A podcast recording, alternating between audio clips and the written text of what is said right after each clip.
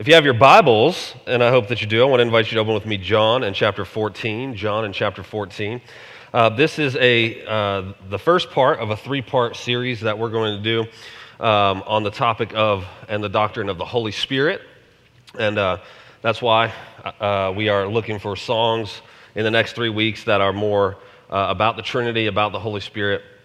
And so um, this triune prayer that we just sang is going to be the song that we sing before every sermon during this three week series. God willing, we will start the book of Luke, the Gospel of Luke, on November 14th. Okay, so if you don't have a scripture journal by now, we still have plenty, four bucks a pop. Uh, make sure you grab yours before uh, November 14th.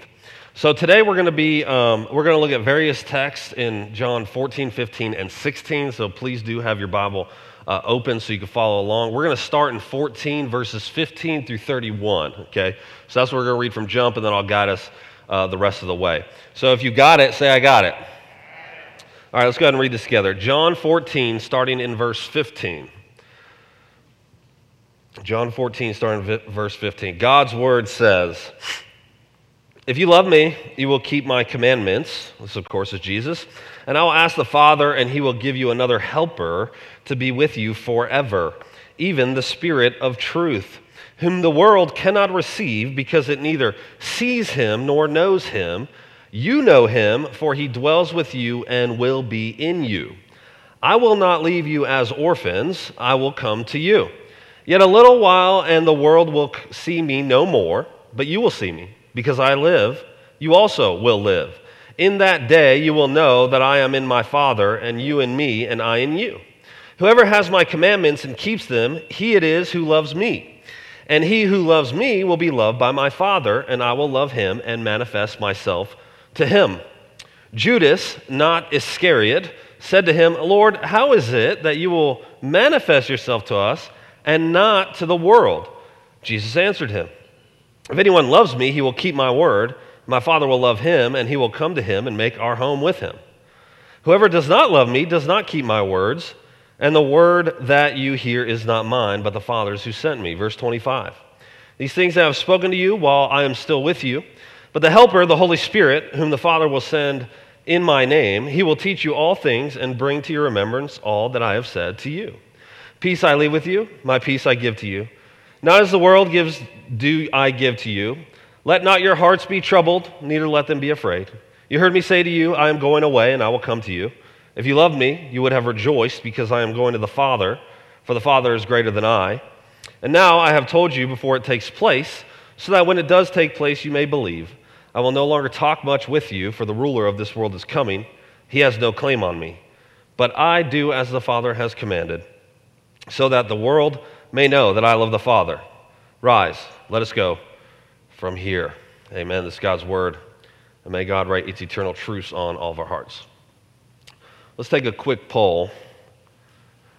How many of you have heard a sermon in person where the topic was exclusively about the doctrine of the Trinity? Like, that was the main purpose of the, whole sermon. Raise your hand on the Trinity. Okay. Guy, are you undecided or okay? Ish? Is that? Okay, now, how many of you have heard in person a sermon that was exclusively on the doctrine of the Holy Spirit? Like the Holy Spirit was the main point of the whole sermon. Okay? Okay? What about how many of you have done, maybe more will raise their hands for this? How many of you have done like a Bible study or small group study or something about the Trinity or the Holy Spirit? Okay, actually less. All right. Recently, the finding, how many of you didn't raise your hand because you're afraid of being Pentecostal? No, I'm just kidding. Very on brand, right? Recently, the findings of a survey done by the C- Cultural Research Center at Arizona Christian University on beliefs about Christian doctrine was released. I don't know if any of you saw this, and it was pretty alarming. And to be fair, surveys of Christian doctrine are typically pretty unsettling, but this was exceptionally so. This is what the executive director of that group who conducted the survey said. She said, a full 69% of U.S. adults self identify as Christian. Yet a closer look at this large swath of the American population reveals their professed Christian faith is built on disturbingly shaky theological grounds. Okay, so concerning the Holy Spirit, and this is what, seeing this survey really is what prompted my thoughts on doing this sermon series on the Spirit, found that of self identified Christians, 58% contend that the Holy Spirit is not real, living being, but is merely a symbol of God's power, presence, or purity. Gets worse, okay? Surprisingly, those who identify as born again Christians are even more likely. So there's like three tiers of Christians, right? These self identified Christians, right? They say, Are you a Christian? And they say, Yes. The other ones, Are you, would you classify yourself as born again? Okay. This group said, Yes, I'm born again. They're more likely to hold that view of the Holy Spirit. Half of the theologically born again Christians deny that the Spirit is a being. Even among those with the most biblical worldview. So, the ones who had consistently good doctrine on this survey, what they called the integrated disciples, 40% hold an unbiblical view of the Holy Spirit. 40. It's shocking, but is it surprising? The doctrine of the Trinity and the doctrine of the Holy Spirit are difficult doctrines. Would you agree with me on that? They aren't easy to navigate, but they are crucial. they are important. And why? Because when we worship God, when we read the Bible, when we talk of creation and salvation and consummation, we're talking about a God who is three in one. We, we are to think about a triune God, a God that is simultaneously revealed in Scripture as being one God while also eternally existing as three distinct persons. And we as humans, we have a deep desire and one that grows by the day to understand things fully. Do you think that's true? More than ever, we seek, we want to know. We want to be able to have all the info, and we want to have it how quick? As soon as possible. ASAP. I mean, you just think 20 years ago, if you were debating your friend about like a certain actor was in a movie, or who the rushing leader in college football was in 1974, or what the lyrics to a song were stuck in your head was, you'd have to be content, right? Not knowing the answer. or at least until you could get to your computer and fire up that AOL, right? And before the internet, you just have to be okay with not having the answer. But now, we're spoiled rotten, aren't we? Because we can pull out those incessant rectangles in our pockets and get the answers how quick? Spoil instantaneously. Further, we want to, and this is not inherently a bad thing, but we want to be able to grab a hold of things, to fully comprehend. We want them to make utter sense to us. But the Trinity, it doesn't lend itself to being fully grasped by finite minds. But since God has revealed himself as triune, the study is a worthy, lifelong pursuit for the Christian because as Christians, we should have a deep desire. Do you agree with me on this? We should have a deep desire to know God as he is known. And how is he known? As Father, Son, and Holy Spirit, equally and eternally neither confounding their persons nor dividing their essence, as the Athanasian Creed articulates. And because of our desire to grab hold of this concept and our ingrained in cultural insistence on being able to fully understand, we may try to explain the Trinity using illustrations or analogies. Have you heard this done?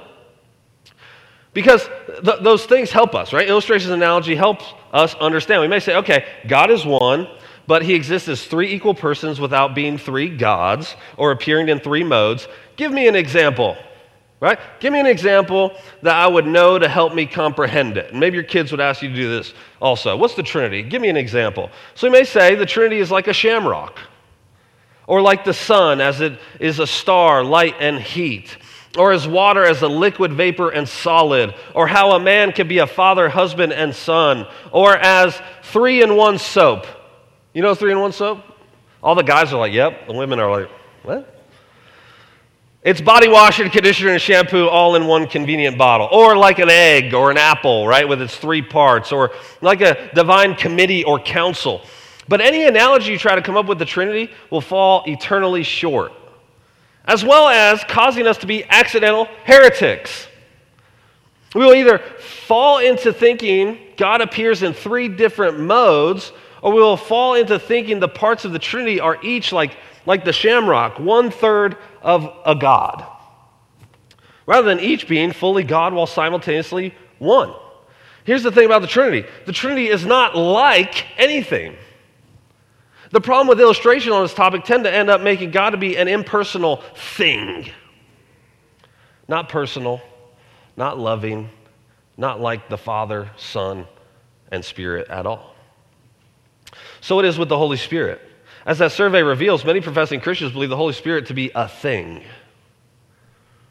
not an eternal person of the Godhead equal with the Father and the Son in essence and glory. And this is a tragic mistake, as we will see. And so, my intent with this short series, before we dive into the lengthy study on Luke's gospel, is to help us to see the importance of seeing the Holy Spirit for who he truly is.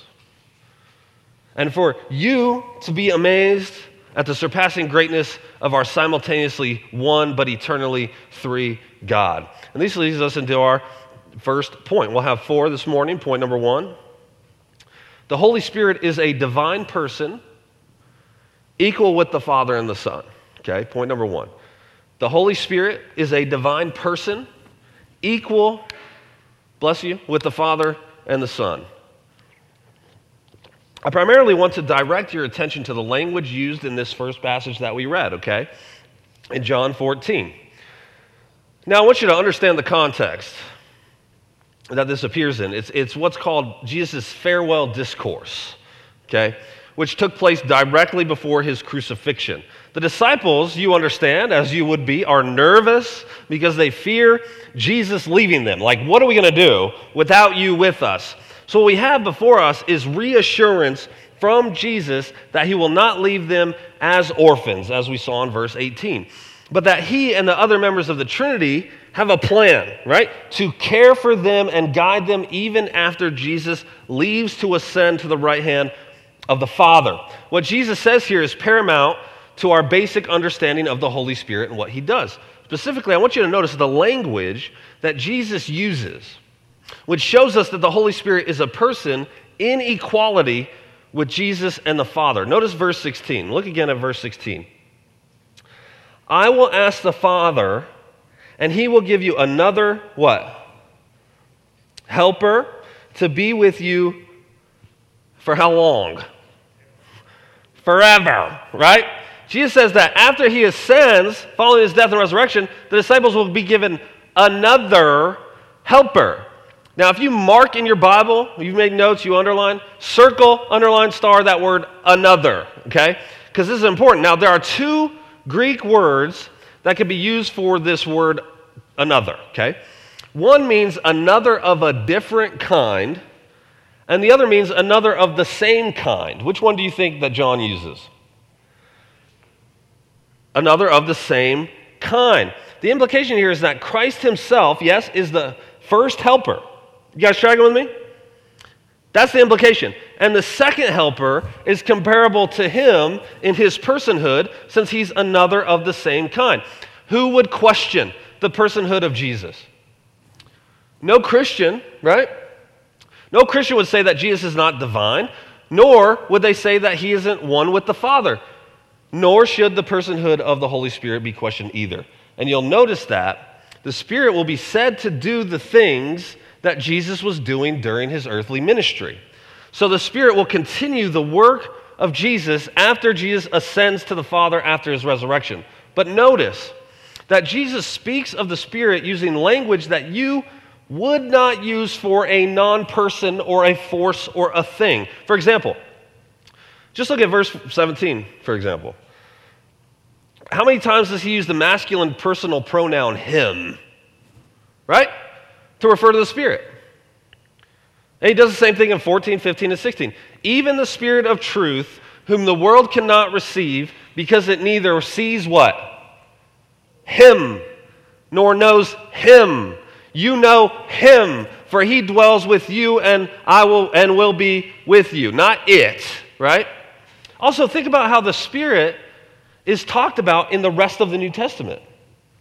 He's talked about in language that would only make sense if he were a divine person. He speaks, he intercedes, he performs miracles, he testifies, he constrains, he appoints, he bestows gifts, he has a mind, he sanctifies, he leads, he has a will. And we're even told he grieves, which means he has emotions and affections. I think we can all agree that you can resist power, but you can only grieve a person. Is that fair? I can't grieve that chair, or that wall, or this podium, but I can grieve my wife. Just ask her, okay? Actually, don't. Don't ask her, okay? Only a person can be grieved. You can't grieve a force or an object. Are you with me on this? But you also see that the Holy Spirit is clearly divine by the way Jesus equates the Spirit's presence with the presence of Him and the Father. And through his language of the Spirit's present, presence being tantamount to having the Father and the Son. Look at verse 21 again. Whoever has my commandments and keeps them, he it is who loves me, and he who loves me will be loved by my Father, and I will love him and manifest. He said, I will manifest myself to him. Right? Jesus says that those who love him, he will manifest himself to that person. Then in 23, Jesus says that he will come to the believer and he and the Father will make their home with them. Then in 26, he says the helper will be sent by the Father in the name of the Son to do what Jesus did while on earth with his disciples, which is to teach them. But then I want you to consider verse 28. Jesus is going away, but he will come to them. Do you see that? You, then you, you look at 16.7. 16.7, check this out. Nevertheless, I tell you the truth, it is to your advantage that I go away. For if I do not go away, the helper will not come to you, but if I go, I will send him to you. Isn't that a startling claim? Jesus says, it's better. It's better that he leaves because then he and the Father will send them the Holy Spirit. Now, let me ask this, okay? If the Holy Spirit were not God, if he were like a force or an it, if he was not equal to the Father and the Son, how on earth could it be better that we receive the Spirit rather than having Jesus physically with us? Uh, Jesus is saying there in 16:7 that it is better to have the Spirit indwelling you than to have Jesus physically standing next to you. That can only be said if the Holy Spirit was a person, is a person in the Godhead. But you also think about the fact that in those verses I just mentioned, how Jesus says both that he is leaving and that he will be with them. How does that work? It's because the persons of the Trinity are so intimately connected that to have one is to what? Have them all. Michael Reeves I'm going to quote him several times. He wrote this incredible book. I wish every Christian read this book. It's called Delighting in the Trinity. It's brilliant. He said this The life that the Spirit gives is not some abstract thing.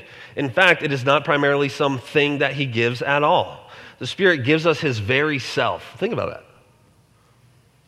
That we might know and enjoy Him and so enjoy His fellowship with the Father and the Son. Now, all of this may hurting your head a little, right? but what we need to get from this is that when we give our allegiance to Jesus, we're adopted by the Father, and we are thus indwelt with the Holy Spirit, who is God. Don't you consider the enormity of this, friends? Be overwhelmed by the gravity of this. That's the sense you should get from this study. Not that the Trinity is, is difficult doctrine, so why bother, which is how some people approach it, but an overwhelming sense that one gets when studying the deep things of God and the incredible truth that the Holy Spirit intends to live with us and that He is none other than God Himself. Is that not incredible? Can I get a witness? I promise nobody's going to confuse you guys for Pentecostal, okay? You could get a little animated, right? It's, it's going to be okay. Like, truly, Would it really be good news to the disciples or to us to know that Jesus died and rose and ascended in order to send us a force? Is that good news? Would it be better to have an abstract thing rather than Jesus physically present? What we're being told is that the Spirit, just think about this, okay? The Spirit who hovered over the face of the deep in Genesis 1 the Spirit who brought about the conception of Jesus in the womb of Mary. The Spirit who led Jesus, as we'll see in Luke, in the wilderness and through his ministry. The Spirit who brought Jesus back from the dead is God Himself. And He dwells with all of those who love Jesus. Isn't that incredible? We must not then think of the Holy Spirit in less than divine or personal terms. You know, when I read that survey that mentioned at the beginning where a significant number of professing Christians believe the Spirit is a force, do you know what I thought of? If you know me, you know what I thought of. Star Wars. Thank you. In Star Wars, I, if you haven't seen it, I know, Jeff, I'm not even going to look at you. You haven't seen it. I get it, all right? Star Wars, there's this force, right? It's immaterial energy field, essentially that binds all life forms together. And there's like this special group of people who have higher concentrations of it, and they can manipulate the force or harness it to use it for good or bad, or, you know, move objects or sense things that are going to happen or whatever. Some talk of the Holy Spirit like he's the force from Star Wars. Like, like an impersonal gravity field that could be manipulated for the purpose of a select group of people. That's not who the Holy Spirit is. He is a person in the Trinity, and he is equal. There's no hierarchy in the Trinity. He is equal with the Father and the Son, who will dwell with those who give their lives to Jesus, and why. Our following points speak to some of these reasons. Let's look at them. Point number two the Spirit convicts and comforts. Okay? The Spirit convicts and comforts. For this, would you join me in chapter 16? And let's look at verses 7 through 11. Chapter 16 and verses 7 through 11.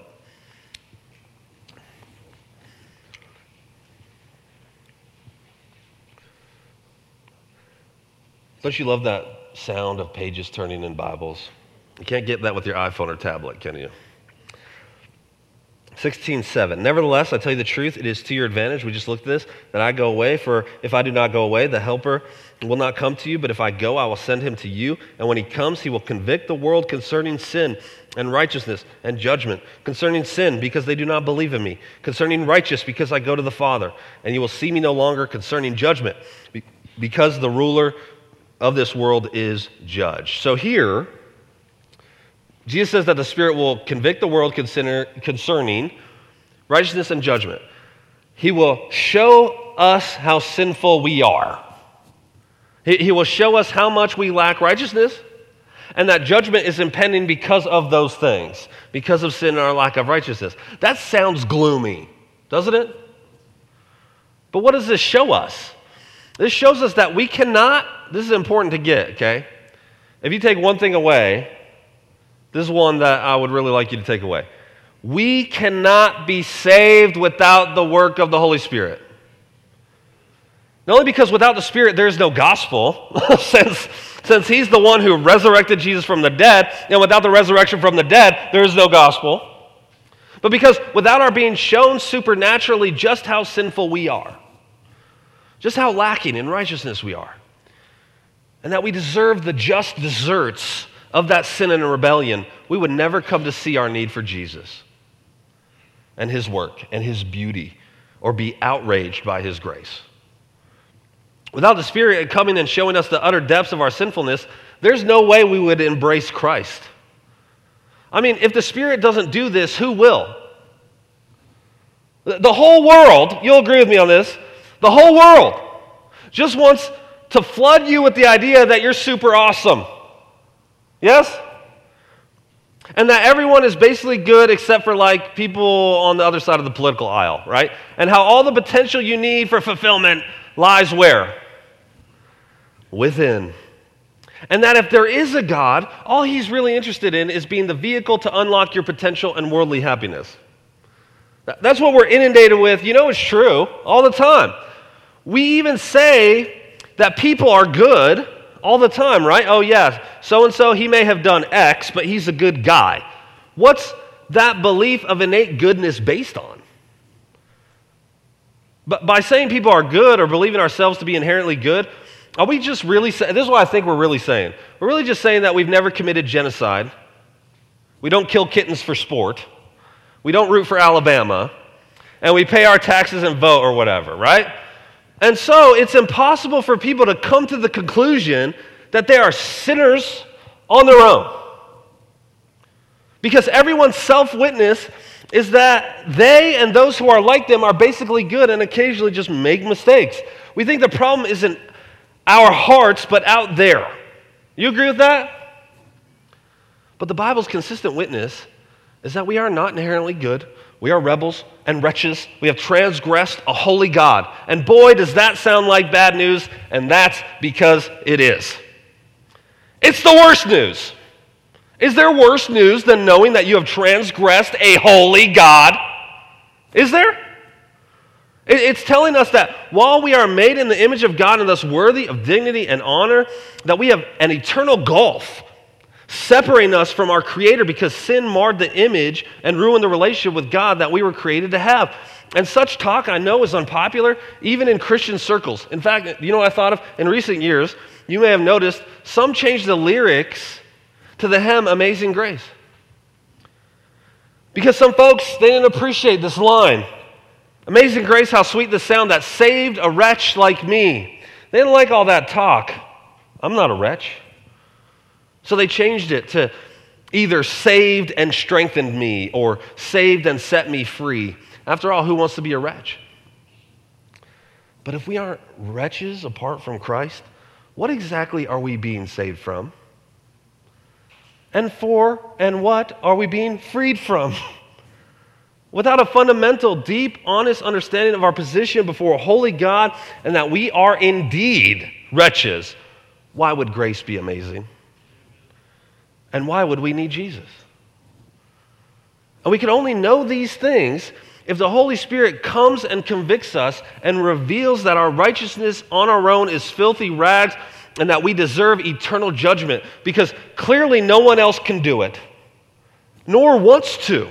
The world is not going to tell you that. The mirror won't tell you that. And you're not going to come to that conclusion all on your own. What we need is the Spirit to come to us and convict us and then show us the truth of who Jesus is and what he's done for undeserving sinners.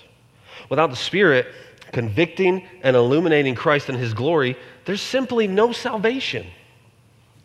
Someone has to point out our sinfulness. and the depths of our need for outside rescue, and no one can do it to the extent that the Holy Spirit can. Let's use an illustration. Imagine, for example, that you are standing in utter darkness, okay? You can't see a thing. If you raise your hand in front of your face, you couldn't even see it. That's how pitch black it is. What can you do in this darkness? Nothing. I mean, you can walk forward, but you don't know what's ahead, right? Are there dangers? Are there obstacles? Probably, but you're honestly a bit afraid to know what's out there. But you also can't make any progress to safety without moving, right? So you're utterly helpless. Okay, but then say someone came up behind, came up from behind, and leaned over your shoulder and turned on a bright flashlight. And it reveals some things that you, quite frankly, aren't trying to see, right? Maybe creatures, maybe a cliff stands directly in front of you, but then this person behind you shines the light to exu- illuminate exactly the path you need to get to safety. The Holy Spirit does something similar. He comes to you, He shines the light on the creeping things in your heart and soul and affections. He reveals their danger. He shows you what they do to your soul, but then He shines the light on the beauty of Christ as the only means to life. J.I. Packer put it like this He says, It is as if the Spirit stands behind us, throwing light over our shoulder on Jesus who stands facing us. The Spirit's message to us about Jesus is look at him, see his glory, listen to him, hear his word, go to him, and have life. Get to know him and taste his gift of joy and peace. But you don't see that the Spirit's conviction, do you see that the Spirit's conviction goes hand in hand with what he does as comforter? Do you see that? The thing about, you see how Jesus refers to him, the Holy Spirit, in 1416 and 1426 and 1526 and 16:7 as helper. That's what the ESV says. Does anybody else, by the way, want to shout out to have a different translation? It doesn't say helper, but something else. Advocate. Anybody else? What's that? Counselor. Anybody else? Everybody else has basically those three, right? The, the thing about this word is that there's no one English word that is equivalent to it. There just isn't. Greek is much more robust language than English is, right?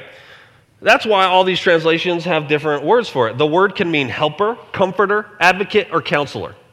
But no one of those words does the trick. So, like, think about helper. Helper seems to indicate like a mere aid rather than the presence of God. Comforter might seem like he's sort of someone who just shows up when you're depressed and pats you on the shoulder and says, They're there. Counselor or advocate seems to be a sort of detached legal representative in court. Counselor reminds us of someone who we go see and lay on a couch, right, while they take notes, only to part ways after you paid them a ridiculous amount of money and they go home to their lives and you go home to yours. Tim Keller suggests friend, friend as this word for the Holy Spirit, but in a way that's far more than a human friend, you understand. I find this helpful because what does a true friend do? A true friend comforts and guides, yes? They help and they advocate, they counsel and console, and they're always there. But what else do true friends do? They convict. And they keep convicting when it is needed for your good and growth. Like if, if, if I were to sit down with you and, and I said, Tell me about your best friend in the whole world, this is what I would ask. In what ways do they spur you on to holiness? Do they confront you when you err? Do they point you to Christ? Because if not, if all they do is affirm and agree, if they never challenge you, I'd say you have a nice little acquaintance there, but not a deep and true friend. Let's think of a biblical illustration. Who was King David's best friend? You know who it was? It was Nathan. Wasn't it? You know why? You remember after David preyed on Bathsheba and then had her husband killed by sending him to the front line, David was fine, right? like he was living his best life now. he got away with it. He had a new wife. He didn't seem to feel bad about it at all. He didn't see anything wrong with it. So Nathan comes to him and he's like, you like stories? Because I got one. right? You remember this? David's like, Yeah, I like stories. He's like, Let me tell you a quick story, okay? There were two men, one rich and one poor. The rich man had everything he could want, including fields full of flocks. The poor man had nothing except one lamb. And that was like a family member, right? It was like a child, grew up with his kids. They even, the, the, the lamb sat at their table when they ate dinner. Well, the rich man decided he didn't want to kill one of his own flock for his party. So he took the poor man's lamb and slaughtered it. David hears this story, flies into a rage. He's like, You take me to this guy. I'm going to kill him, right? He, he, how could, he's like, How could somebody be so cruel? It's like David never heard of a man so mean and terrible. That the rich man in the story was like the worst guy David ever heard. and he's like, I want to go kill this guy. What you know what Nathan said? Do you remember? He pointed his old prophet finger at his face. What did he say? That's you. Thou art the man. That man is you. That's a good friend because he convicted David of his sin. He didn't cover over or try to justify it like some of our friends do. And he caused David to realize that so he could repent. Right? And that's why we have Psalm 51. That's what the Holy Spirit does at conversion, and it's what he does throughout the Christian life. He convicts us, He calls us on our sin, He illumines the dark things in our heart, but He doesn't stop there, does He? If He just showed us how bad we were, would that be good news? Would that be helpful? No, of course not. He shows us the beauty of Jesus. And he comforts us by showing us Christ and what he's done for sinners. And he leads us to true repentance. And he helps us pull up our sin. And he helps us pursue holiness. And he consoles us by assuring us that our salvation does not hinge on our deeds, but on Christ. Not our righteousness, but his. And as such, we ought to strive to be more like him. And the Holy Spirit helps us do just that in response to grace. And that leads us directly to point number three.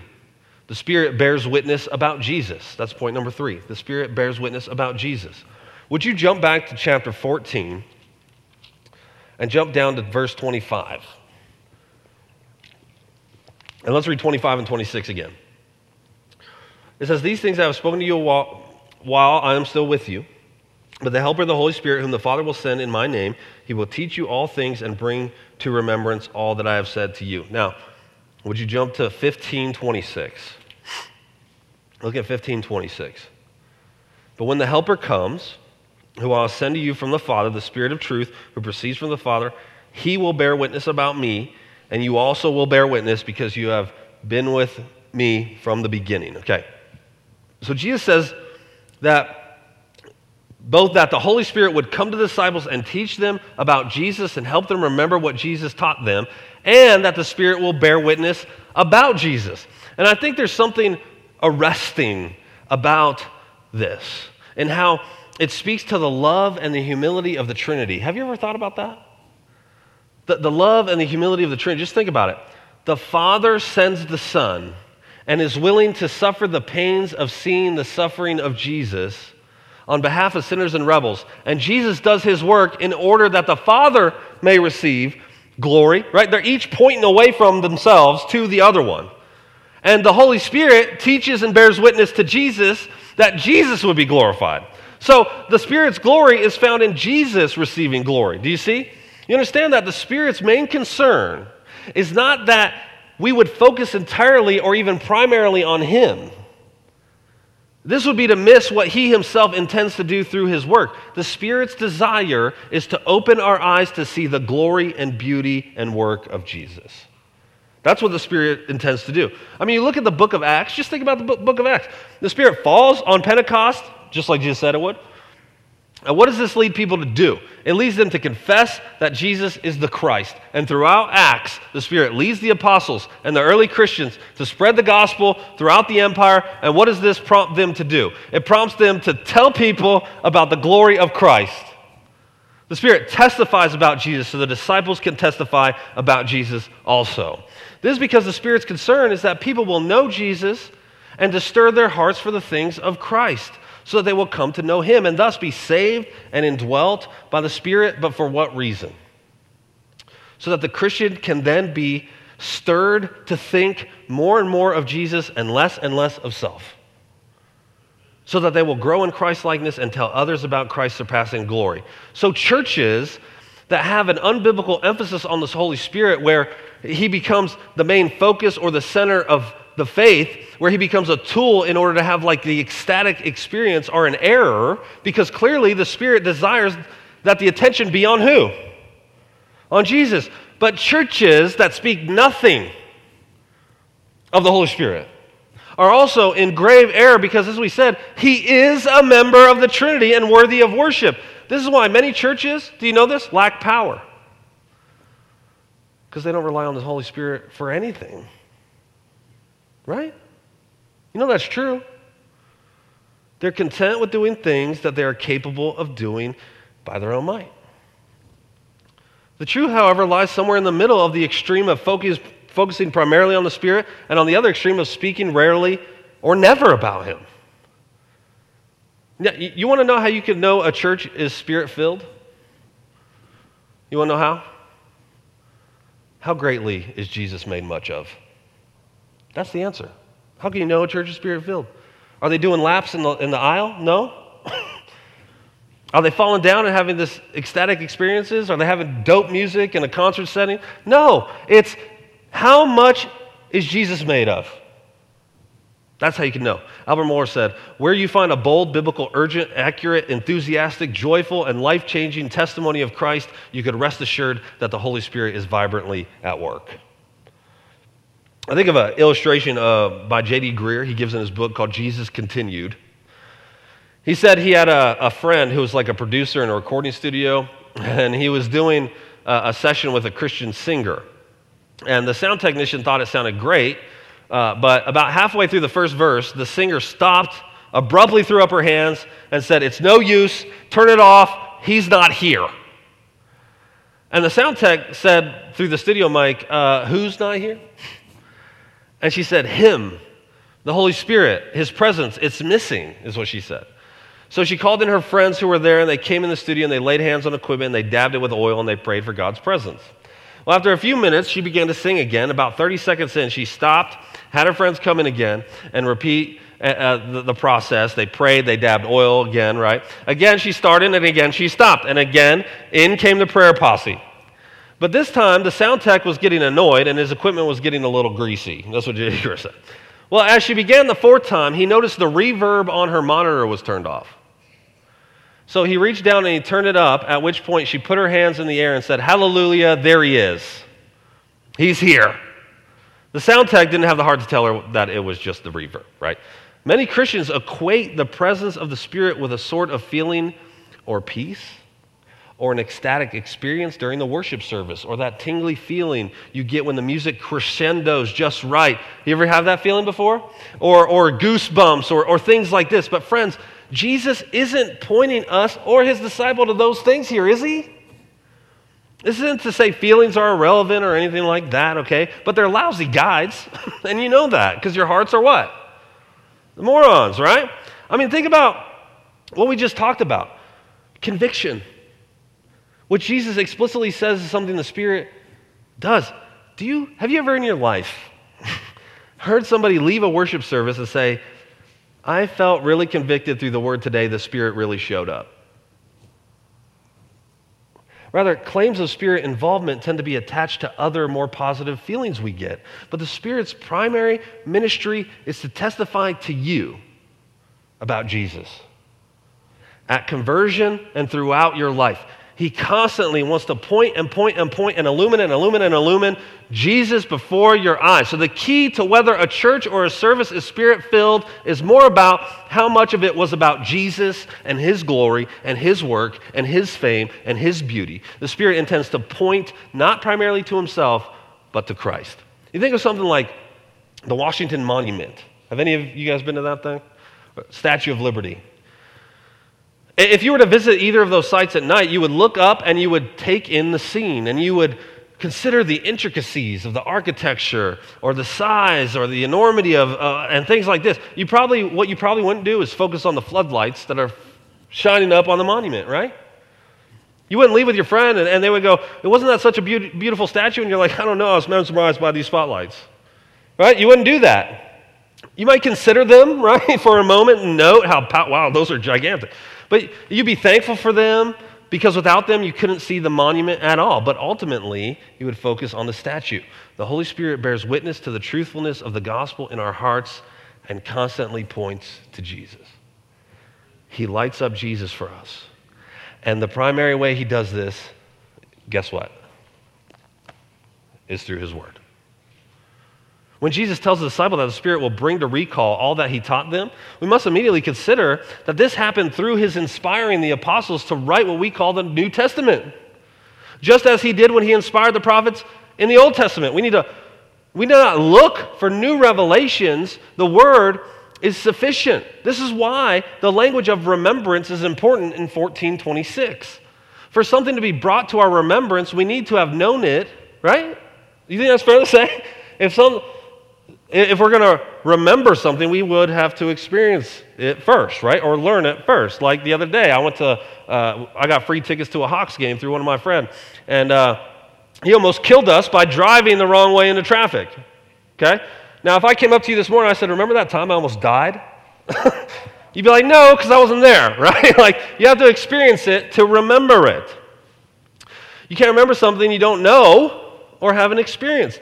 This is one of the many reasons why we should be diligent about studying the Spirit inspired Word of God by coming to corporate worship, by coming to midweek studies and Sunday school and life groups. Through all of these ordinary means of grace, the Spirit works to help us understand His Word.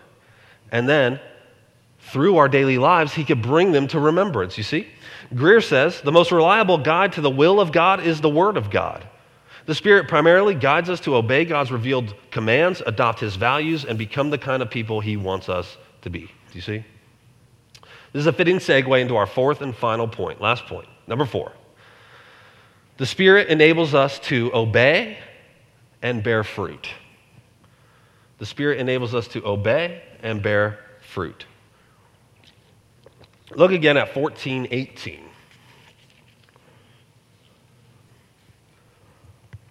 And let's read 18 through 24 quickly, okay? Jesus says, I will not leave you as orphans.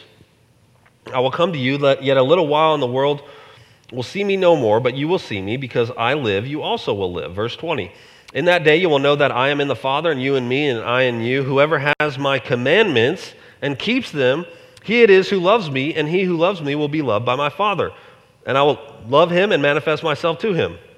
Judas, not Iscariot, said to him, Lord, how is it that you will manifest yourself to us and not to the world? Jesus answered him, If anyone loves me, he will do what?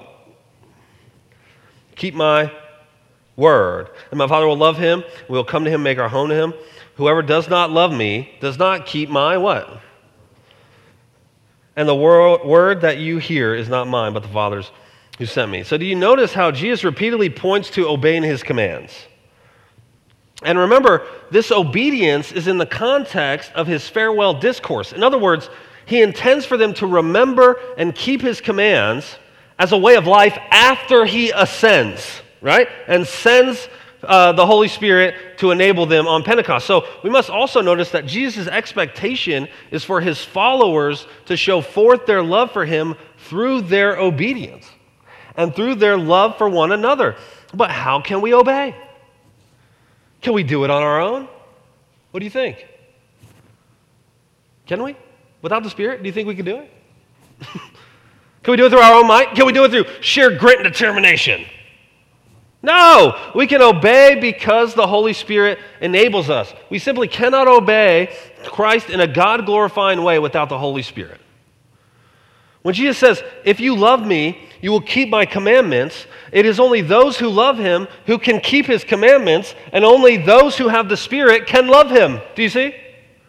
Reeve says that what we get when we receive the Holy Spirit is not a package of blessing, it is his own life he shares with us. He says, The Spirit is not some divine milkman leaving the gift. You remember milkman, by the way? What a dated reference, Michael, right? Is not some divine, but he's, he's British, so maybe they do that over there. Is not some divine milkman leaving the gift of life on our doorsteps only to move on. Having given us life, he does not move on. He stays to make that life blossom and grow. He, he doesn't mean to leave us as he found us. It is true, yes, that God loves us so much that he will meet us where we are. Isn't that true? And that no one is too bad. No one is too bad to receive his grace. But it's also true that he loves us too much to leave us where he found us. He means to change us and grow us in the likeness of the glorious Christ, to kill sin, to love Jesus, to be drawn to him, to cast off idols and selfishness. Reformer William Tyndale, he put it beautifully. He said, where the Spirit is, there it is always summer. For there, there are always good fruits, that is to say, good works. Just as the Spirit makes us warm with life by turning our hearts and their desire to Christ, so He continues to warm us. Adds Reeves, the new life the Spirit gives is a life of warmth, for it is His own life of delighting in the Father and Son, and He rears us up precisely by warming our hearts to them. And as our hearts warm, we love Christ more and we desire what he desires for us, which is obedience for our good and growth and his glory. Only when we are attached to Christ, the true vine of chapter 15, can we bear fruit. And how are we attached to the vine? The Holy Spirit. You see? What fruit will we bear? Love for God, love for our brothers, lived out in meaningful, concrete actions evident to others. It is not immorality or impurity or sensuality or idolatry or enmities or strife or division or flesh or outbursts of anger or drunkenness. Those are things of the earth, those are the fruits of the devil. it is love and joy and peace and patience and kindness and gentleness, not in an abstract, ethereal way, but shown through our lives. And this is only possible through who? I will start over, okay? I haven't preached for three weeks. I got time, man. This is only possible through who? Thank you. You notice, do you notice all those things I listed? You know the fruits of the Spirit from Galatians? They're all other directed. Yes? Aren't they? yeah, you talk to a guy and he's like, Yeah, I'm patient. And you're like, Okay. like, you got to see him when he gets real mad to understand if he's actually patient, right? Because the more we grow in the Spirit, the more we will think of Christ and the less we will think of who? I'm glad y'all weren't like you, Vaughn, right? That would have been very rude. But you're right, okay? The more we think of Christ, the less we will think of ourselves. We'll become less self obsessed and more Christ obsessed. How can you know? Have you ever wondered, how can you know someone is mature or maturing in Christ? By asking this How much do they make of Christ? Compared to how much they make of themselves. Do they talk much of Christ? Do they desire more of Christ? Do they obsess with his glory and beauty? Do they think primarily of others, never trying to get things for themselves? Or do they make much of self? Are they concerned with their kingdoms and their names and their prestige and their glory and their reputation? Or are they more and more infatuated with Jesus? That's maturation. The Spirit draws us to obey. He empowers us to obey. He causes us to bear fruit all through what we've talked about today and what we'll talk about in the next two weeks. He, being God, comes to us and He convicts us. He speaks the truth of Christ to us. He enables us to repent. He enables us to submit to Christ. He shows us more and more through His Word who Jesus is, and He transforms our fickle hearts more and more as we lean on Him and turn our eyes to the illumined Christ. But the Spirit, you understand, is not after mere external performance, but in bringing us into loving and finding our joy in Jesus. Says Reeves once more, I love this. He says, At the heart of our transformation into the likeness of the Son is our sharing of his deep delight in the Father. In our love and enjoyment of the Son, we are like the Father. In our love and enjoyment of the Father, we are like the Son. That is the happy life the Spirit calls us to. So let me ask, friend, do you know this Holy Spirit? Do you know him as a person? Would you say you experience his power in your life? Do you see him move to point you to Jesus? Now, if you're here and you don't know the Holy Spirit, if he's never come and dwelled you, if you have never responded as convicting of your sin by truly repenting, today's the day to behold Christ's glory to see who, how the Spirit is pointing you to your need of Him and to give your life over to Him and thus receive the Spirit. To the Christian, I, I, I know I can't say it as well as Charles Spurgeon did when he said this to his church nearly 50 years ago. He said, Dear brothers, honor the Spirit of God as you would honor Jesus Christ if He were present. If Jesus Christ were dwelling in your house, you would not ignore Him. You would not go about your business as if He were not there. Do, do not ignore the presence of the Holy Spirit in your soul. I beseech you, do not live as if you had not heard whether there were any Holy Spirit. Love him, obey him, worship him. In all your learning, ask him to teach you. In all your suffering, ask him to sustain you. In all your teaching, ask him to give you the right words. In all your witness bearing, ask him to give you constant wisdom. And in all your service, depend on him for his help.